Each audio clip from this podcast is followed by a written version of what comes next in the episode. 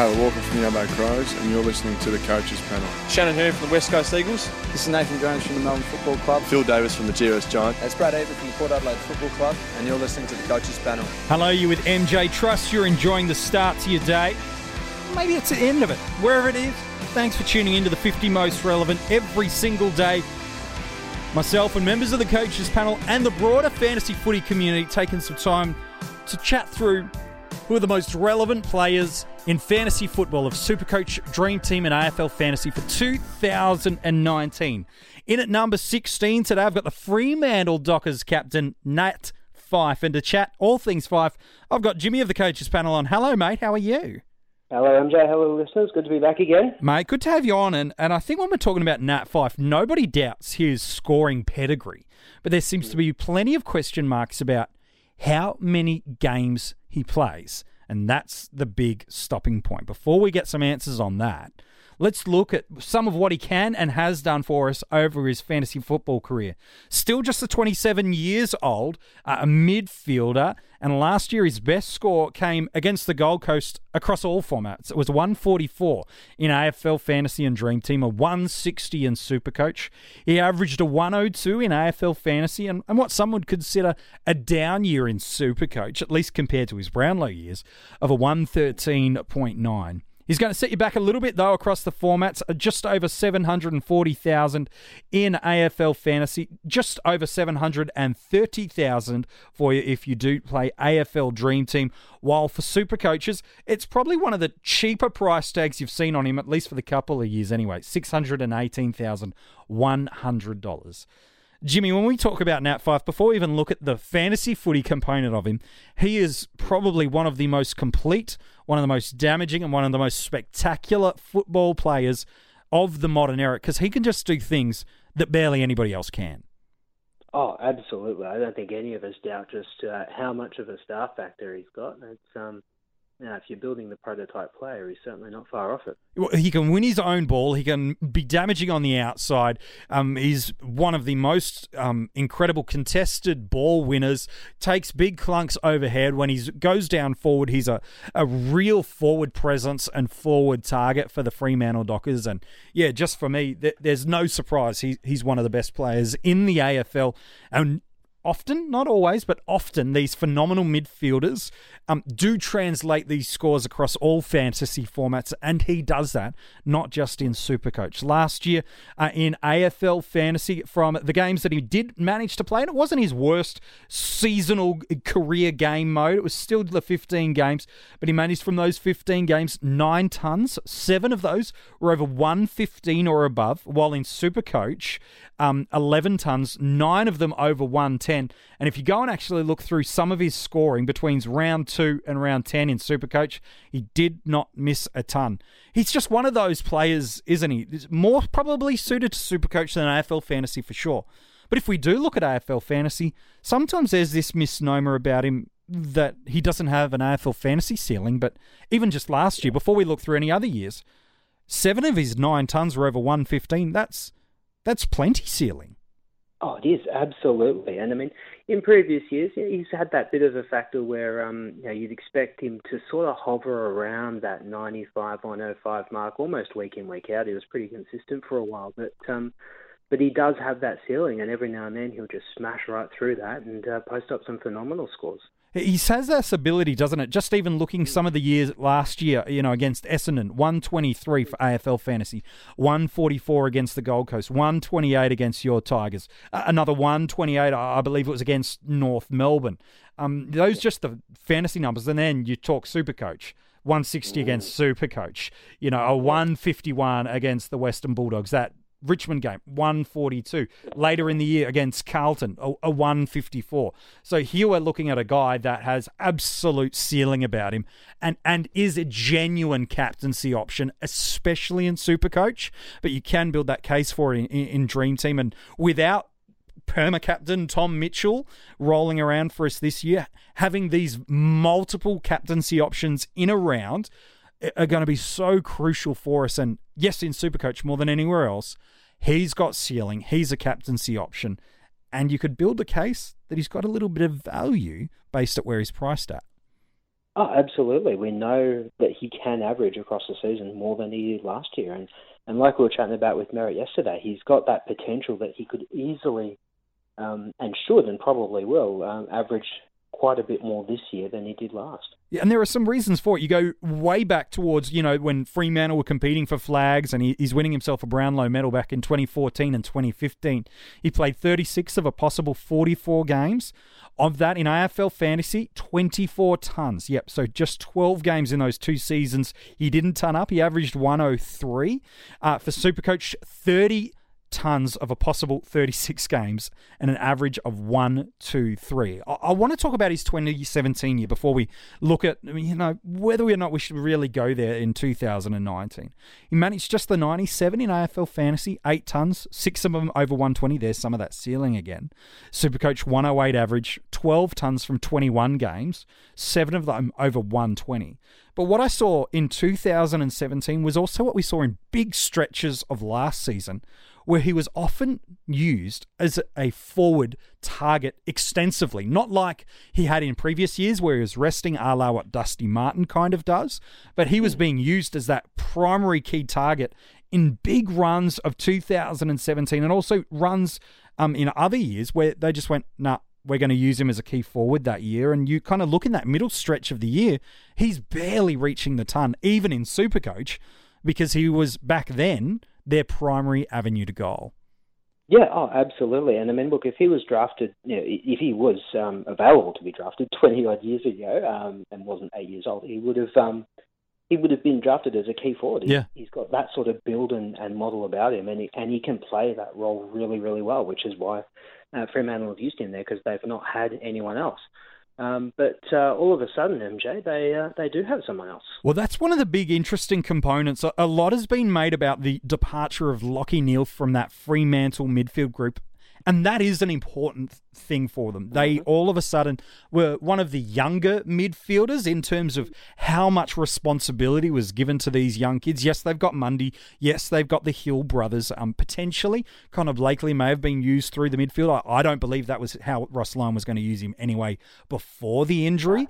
Um, I believe they were going to keep him off the half back, and you know Mundy was the one that got the midfield minutes when Fyfe went down last year, not Blakely, but that's for another podcast, another day. But the departure of Neale means there is a greater need more than ever before for Nat Fyfe to be used as that midfielder. And he can be that now because, as you've alluded to, they have picked up two really important players in the off-season Rory Lobb and Jesse Hogan. The key forwards that they were lacking, they now have. Mm.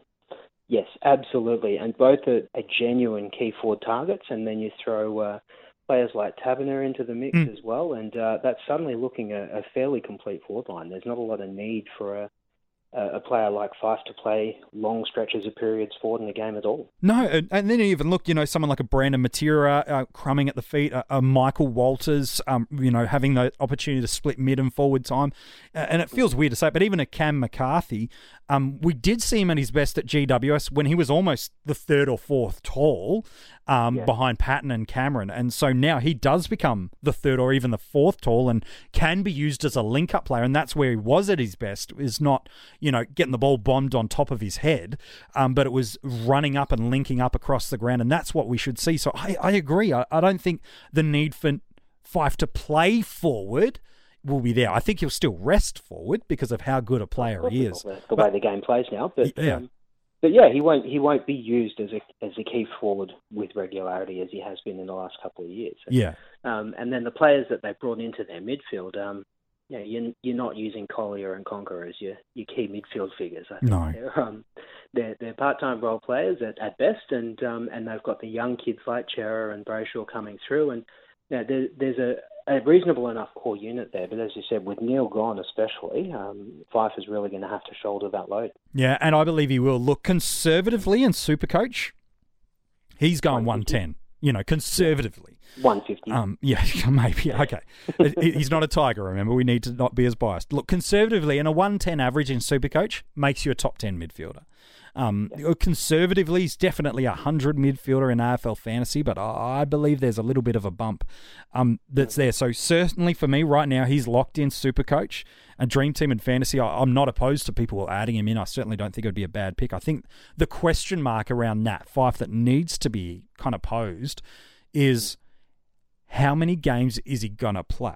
Now, we don't have a crystal ball, we don't know, but I would say this, as we've talked about with other players that have a durability question mark on them, is players that have a history of missing lots of games in salary cap formats, you either start them or you pass on them for the year.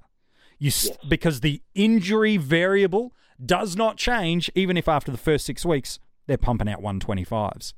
No, that's it. We can all sit here right now and look at Nat Fyfe and go, right, there's every chance that he's pumping out 125s for the first six weeks. We all know this. That doesn't change either, whether he does it or not. Um, we all know, as you said, that there's every chance that he misses two, three, five, twelve games this year. Yeah. We don't know how many. We don't know when. It might not be any at all. But those things, based on what we know now, don't change. And if you ask the same question at the end of round six or at the end of round 12 or at round 18 when you're priming for finals, the same answer has to be given as it's given in the preseason. Yeah, look so at you're not picking him now purely because of that injury yeah. factor. You can't bring him in mid-season because that doesn't change either. And and some would say, well, what about AFL fantasy where I get a two trades every week, and if it doesn't matter, you know, if he gets injured, because but I would say it's even more crucial than that in AFL fantasy if you're bringing him in because when you're upgrading to a premium the injury variables, again, nobody knows what it is, and guys like Devon Smith and Taylor Adams over the past few years have proven just because you've got a bad injury history doesn't mean you're going to have a bad injury history coming into a new year. It's got to be purely about what can he score when he's on the ground. And if you're going to pick him, it's got to be a start of you because the possible variables of injury based on historical data only increase the chance of injury with every game he plays. Yeah, absolutely. Would agree 100% with that. For what it's worth, he played 21 games in 2017, by the way. So, um, you know, coaches that, yeah, he probably didn't have his best year, the 108 in in in um, Supercoach, the 97 in fantasy. But we talked about that year a, a little bit earlier, where he was used as the key forward more often than he needed to. And by the way, they kind of stopped that experiment late in 2017. They moved him back into the midfield. In the final five games, he averaged 108 in fantasy. That's on the verge of a top 10 midfielder. And uh, in those final five games, he averaged 130 in Supercoach. Not bad, eh? Not I know it's five games, but it's just that re reminder yeah. of when he's in the midfield, when he's firing and fit he's a super coach. I, I, hate the phrase must have, but he's really hard to not have and succeed. Whereas AFL fantasy, he's right up the top of the tree as well. Oh, that's it. And and based on what we know at the moment of his preseason, mm. I don't think any of those previous injury concerns are a, a, a, a huge concern. No, it's not the same injury that keeps happening. It's not always soft tissues. It's a shoulder here. It's an ankle here. Like it's it's always yeah. different. That's just as much as anything bad luck. So it is. It is. Um, it might also mean that it's not a um, a well put together physique either. Um, Are you saying Nat Fyfe isn't a well put together physique?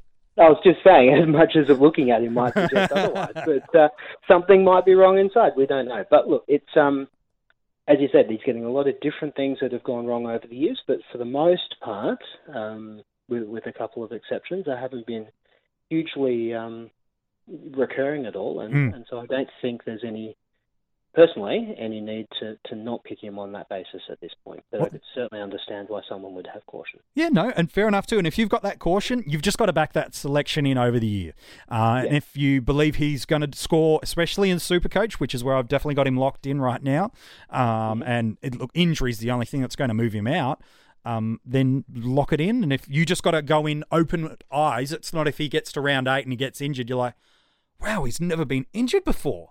Uh, no, you've got to know what you're walking into, um, but yeah. that's just a part of the game. Mm-hmm. Let's Absolutely. talk drafts though. In a super, because yeah. it's different. Supercoach draft scoring as opposed to fantasy and dream team, very very different. In a Supercoach mm-hmm. draft, I'd still pick him in the first round, given what he can do. Do you see a world where he drifts outside of the first round in a Supercoach scoring format? No, I don't think so. And I think um, generally coaches who focus on that format are very well aware of what he does when he's on. Um, and with the, the changes that um, Freo have made in the off season, I think he'd be very firmly front of mind for most of them. He's um, yeah, clear first rounder, I think, in that format. AFL Fantasy Dream Team Ultimate Footy probably slides a, a, couple of rounds beyond that, but he's probably still a worthy M2. Um, you may yeah. get lucky as an M3, who knows? But I think an M2 is certainly a, a, worthy selection, especially if you've been able to lock a forward and a defender along the way.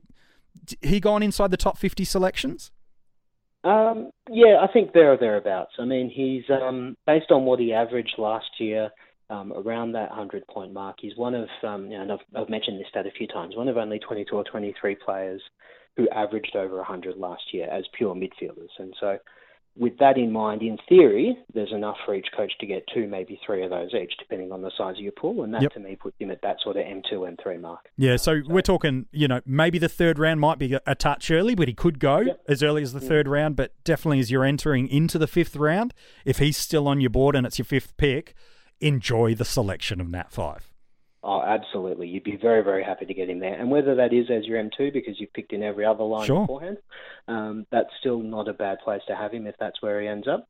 Um, if you've picked four mids to start your thing and you're sitting there at the start of round five, then uh, it'd be hard to pass on still, but uh, you want to do something about the rest of your lineup pretty quickly. Look, I got him ranked inside my top 20 averaging forwards for two th- uh, for midfielders for 2019 yeah. in AFL fantasy and maybe a little bit higher in the top 20 than maybe people would like to know about. In a keeper league, where does he go in an existing keeper league? Probably similar, I would suspect.